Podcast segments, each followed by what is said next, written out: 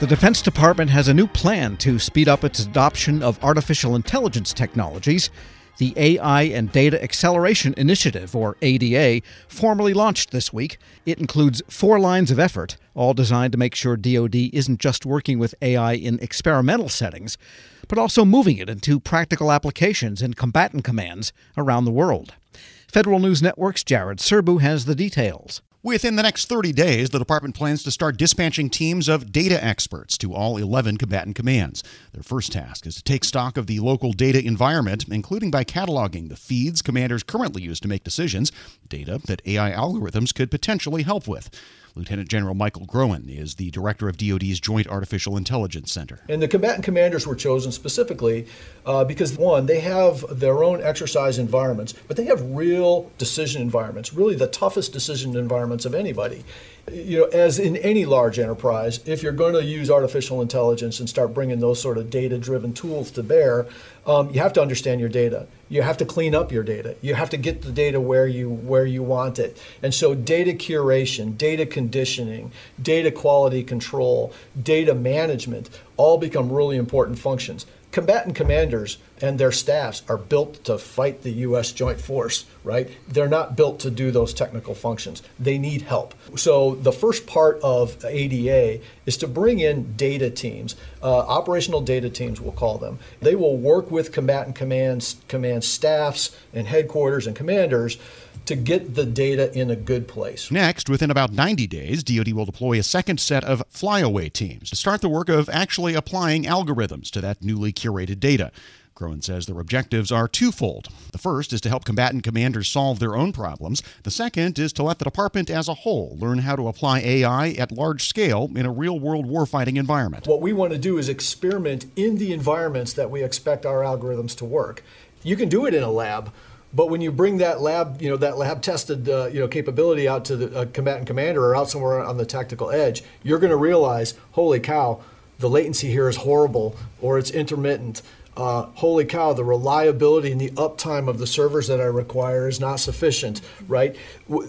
By, by doing this ADA experimentation, in the place that we expect our algorithms to work, we will discover the bureaucratic obstacles, the cultural obstacles, and the technical obstacles to making these things successful. And then we can bring that back. So we're great partners. We mentioned the CDO and, and, the, and their role in the data enterprise, but we're also great partners with the CIO, who actually owns, operates, builds, and fixes these networks we can use what we what we observe in the real working environment to help inform uh, upgrades to networks, upgrades to architecture, re-architecting uh, things that you know that, that maybe have to be re- completely redone in a data-driven environment. And the department expects those AI implementation teams to operate on a longer-term basis than the initial data cleanup teams. They're designed to add new capabilities to combatant commands on an incremental basis, an approach DoD likens to modern software engineering. Kathleen Hicks, the Deputy Secretary of Defense, says the teams will need to be mindful of the command's busy operational schedules, but DoD wants AI experimentation to be part of the regular military exercises combatant commanders already conduct. As we complete these episodic exercises and experiments, we intend to leave behind capability in our wake. True to our software engineering mindset, we aim to iteratively gain capability and rapidly scale to other combatant command environments with similar challenges. This will ultimately produce data and operational platforms designed for real-time sensor data fusion, automated command and control tasking, and autonomous system integration. It will allow data to flow across both geographic and functional commands. And once that starts to happen, department leaders think they'll have the building blocks in place for large scale data management platforms that can serve the entire DoD. By generated, centralized, and scalable data, we will be accelerating the gains to be had from leveraging AI. The ADA initiative recognizes the challenges that we are facing and provides a systematized method to harness data and AI it creates a concrete path forward for a mission space that has too often appeared to be more rhetoric than action. The experimentation work the new ADA teams will do isn't just focused on data management and technical issues. Groen says the department wants to use the process to find answers to a broad array of challenges that have so far held AI and machine learning back from large scale implementation throughout the military services. He says that will likely include the discovery of some areas in which DoD IT policies need to be updated. Maybe it's insufficient to have, you know, an authority to operate structure where you make really uh, you make decisions about what can go on what network in a very deliberate and maybe a, a way that we could update. That's the kind of stuff that we hope to uh, we hope to understand.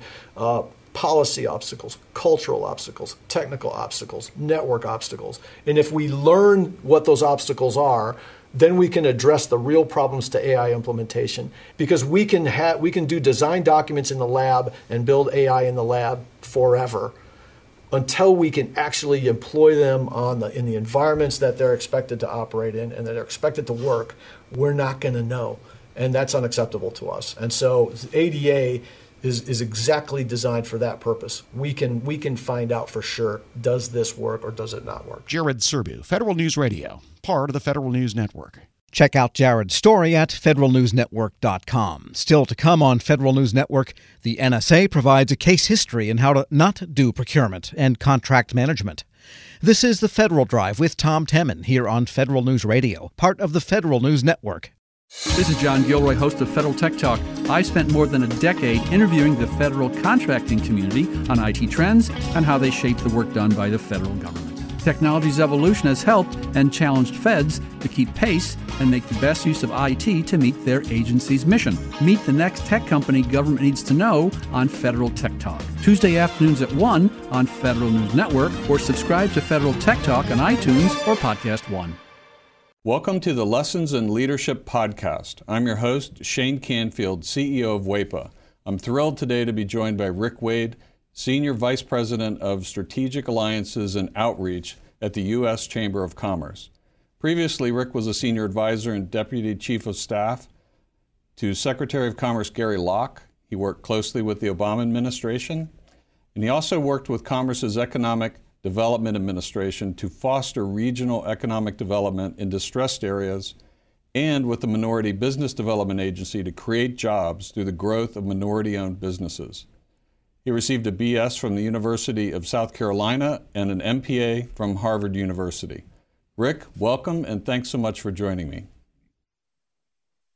And thank you so much for having me. Look forward to the conversation. Rick, in today's environment, leaders have had to adapt and find new ways to lead with transparency and empathy.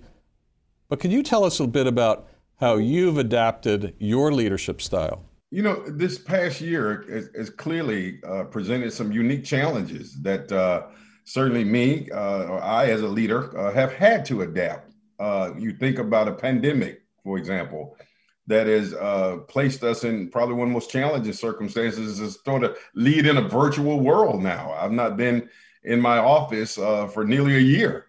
And, and the idea that we don't have the human interaction uh, which I think is very important when you think about the I- empathy that is a, a, very important value of leadership.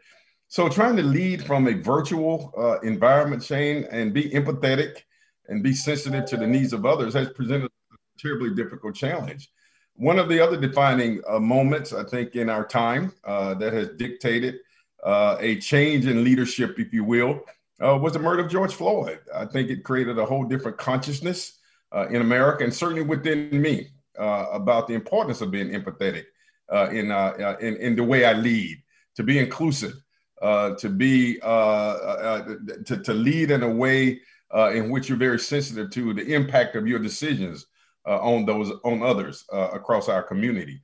So it certainly has been a challenging year to adapt, but I'm happy to say that I'm still here and we're moving forward. Perfect. Throughout your career, what have been some pivotal moments or lessons learned that have shaped the leader that you are today? You know, there have been so many moments, Shane. I, you know, I grew up in rural South Carolina. Uh, quite honestly, at a time when I, I mean, I saw what legal segregation was. I mean, I, I wasn't able to go to an integrated school until middle school, being bused across town.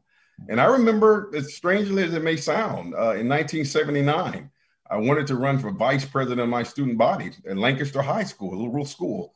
And I had to run on the ballot as vice president black, literally. And there was another candidate who ran as vice president white. And the irony of that story uh, is that the following year, I ran for president and I won overwhelmingly. That was a lesson for me in leadership.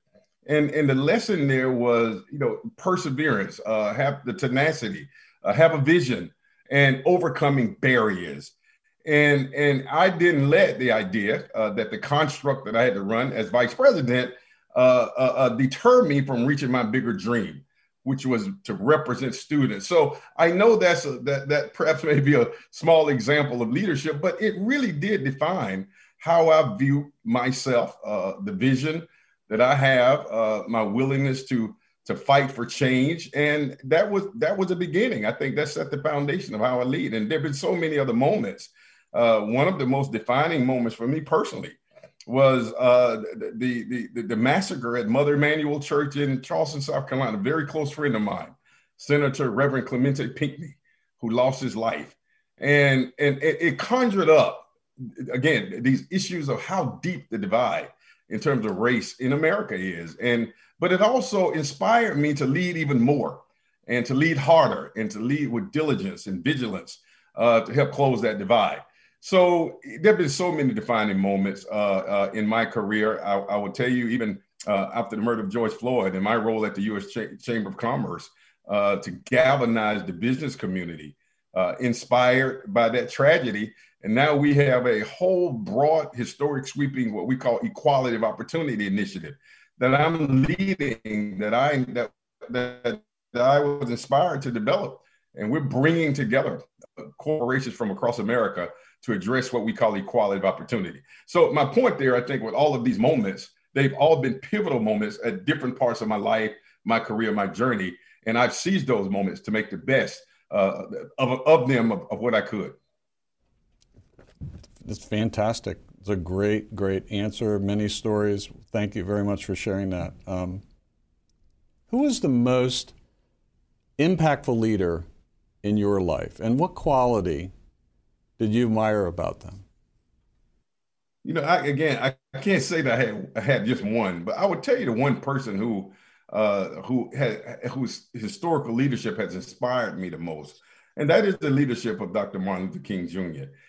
And there's so many attributes there that are consistent with my values. But the one the one part of his leadership was vision.